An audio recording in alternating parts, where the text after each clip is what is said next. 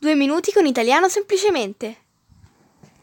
Ecco un'altra locuzione molto usata che però non trovate spiegata in nessun altro luogo al di fuori di italianosemplicemente.com. La locuzione è cosa non si fa per. Cosa non si fa per. Si utilizza spesso parlando dei figli, dei propri figli o dei nipoti e in generale di tutte le cose a cui teniamo di più, dunque le cose più importanti per noi e generalmente per tutti. Cosa non si fa per i figli? Cosa non si fa per i nipoti? Queste esclamazioni servono a sottolineare l'enorme amore che abbiamo per i nostri figli o per i nostri i propri nipoti. Il significato quindi è per i propri figli si è disposti a fare di tutto, qualunque cosa. Per i propri nipoti si è disposti a fare qualunque cosa. Potrei dire chiaramente la stessa cosa eh, con i genitori o i fratelli. Eh? La frase è impersonale, cosa non si fa e non cosa non farei, anche se è consentito, eh, diciamo, personalizzare eh, questa esclamazione in questo modo e quindi posso riferirmi a me stesso.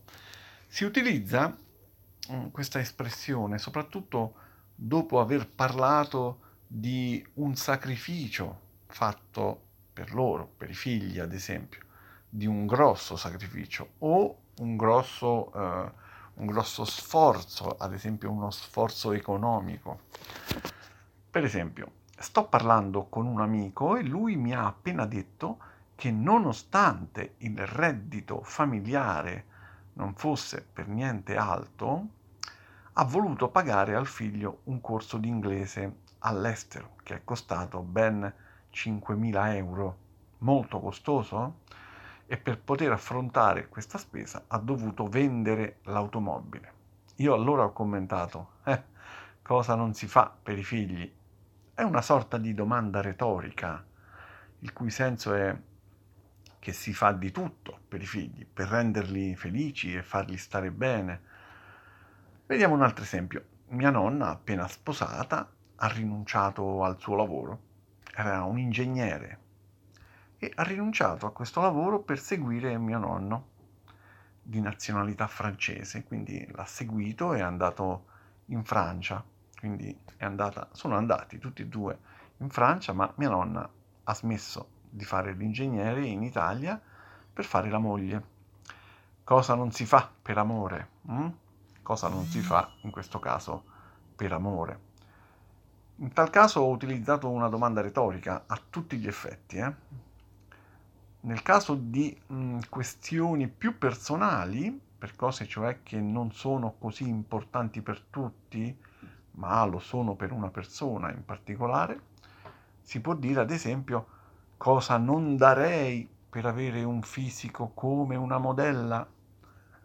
non è il mio caso, ma se fossi una ragazza, bruttarella, potrei dire così, cosa non darei o cosa non farei per avere un fisico come una modella, vale a dire mi piacerebbe moltissimo essere una modella, sarei disposta a pagare una cifra enorme hm, se solo si potesse fare. Oppure cosa non farei per poter aiutare il mio caro amico che è stato appena mollato dalla fidanzata, cioè sarei disposto a tutto per aiutarlo, vorrei tanto aiutarlo, farei di tutto, ma purtroppo non posso fare nulla. Mm? Posso parlare anche al passato comunque. Eh? Da ragazzo ho dovuto lavorare già dai 18 anni per aiutare i miei genitori. Cosa non avrei dato? Oppure cosa non avrei fatto per aver avuto la possibilità di studiare, per diventare un medico? E invece no, ho dovuto lavorare per aiutare i miei genitori. In questo caso, come nel precedente, si tratta di un desiderio, qualcosa di impossibile da realizzare, qualcosa che, in, che non è possibile, oppure che non è stato possibile fare. Quindi si vuole enfatizzare, sottolineare, si vuole dare più forza a questo desiderio e si vuole trasmettere e amplificare un senso di, di malinconia o di profonda delusione o tristezza o rimpianto. Ad esempio, per non aver avuto l'opportunità di studiare per diventare un medico. È importante anche il tono che si usa. Eh? Eh, cosa non farei? Si trovano tantissimi esempi di questo tipo sul web e sui libri. Mm, notate che non si tratta di un non pleonastico, cosa non farei, non è un non pleonastico perché non possiamo eliminare non, la frase non avrebbe più senso, anche se un italiano vi capirebbe ugualmente, anche perché di solito, come dicevo, anche il tono della voce che si utilizza in questi casi aiuta a capire. Ho fatto riferimento alla retoricità della domanda perché se dico ad esempio cosa non farei per te, la risposta ovvia sarebbe niente, non ci sarebbe nulla che non farei, cioè farei qualunque cosa per te, non c'è bisogno che io lo specifichi. Se invece dicessi cosa non faresti per me, questa sarebbe con ogni probabilità intesa come una vera domanda e tu dovresti rispondere. Attenzione eh, a come rispondere. Attenzione a come rispondete. Adesso sentiamo i membri, i membri dell'associazione se hanno preparato un ripasso delle espressioni precedenti. Sicuramente lo hanno fatto. Sentiamo un po'.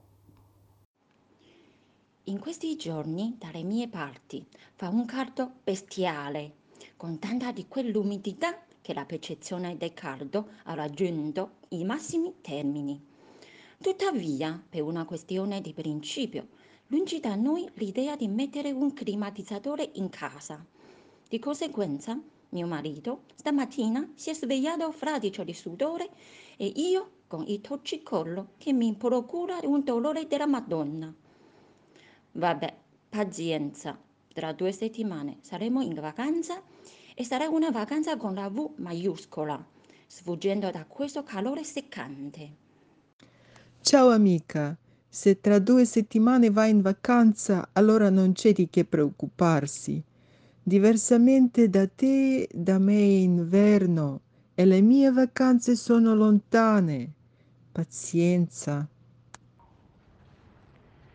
Io invece, in attesa di qualcuno che possa rimpinguare il mio portafogli, per inciso. È una pia illusione la mia.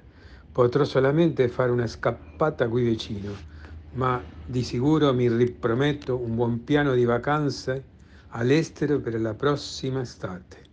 Vorrei visitare la Thailandia. Mai sentito parlare dei massaggi thailandesi? Della serie Paradiso sto arrivando.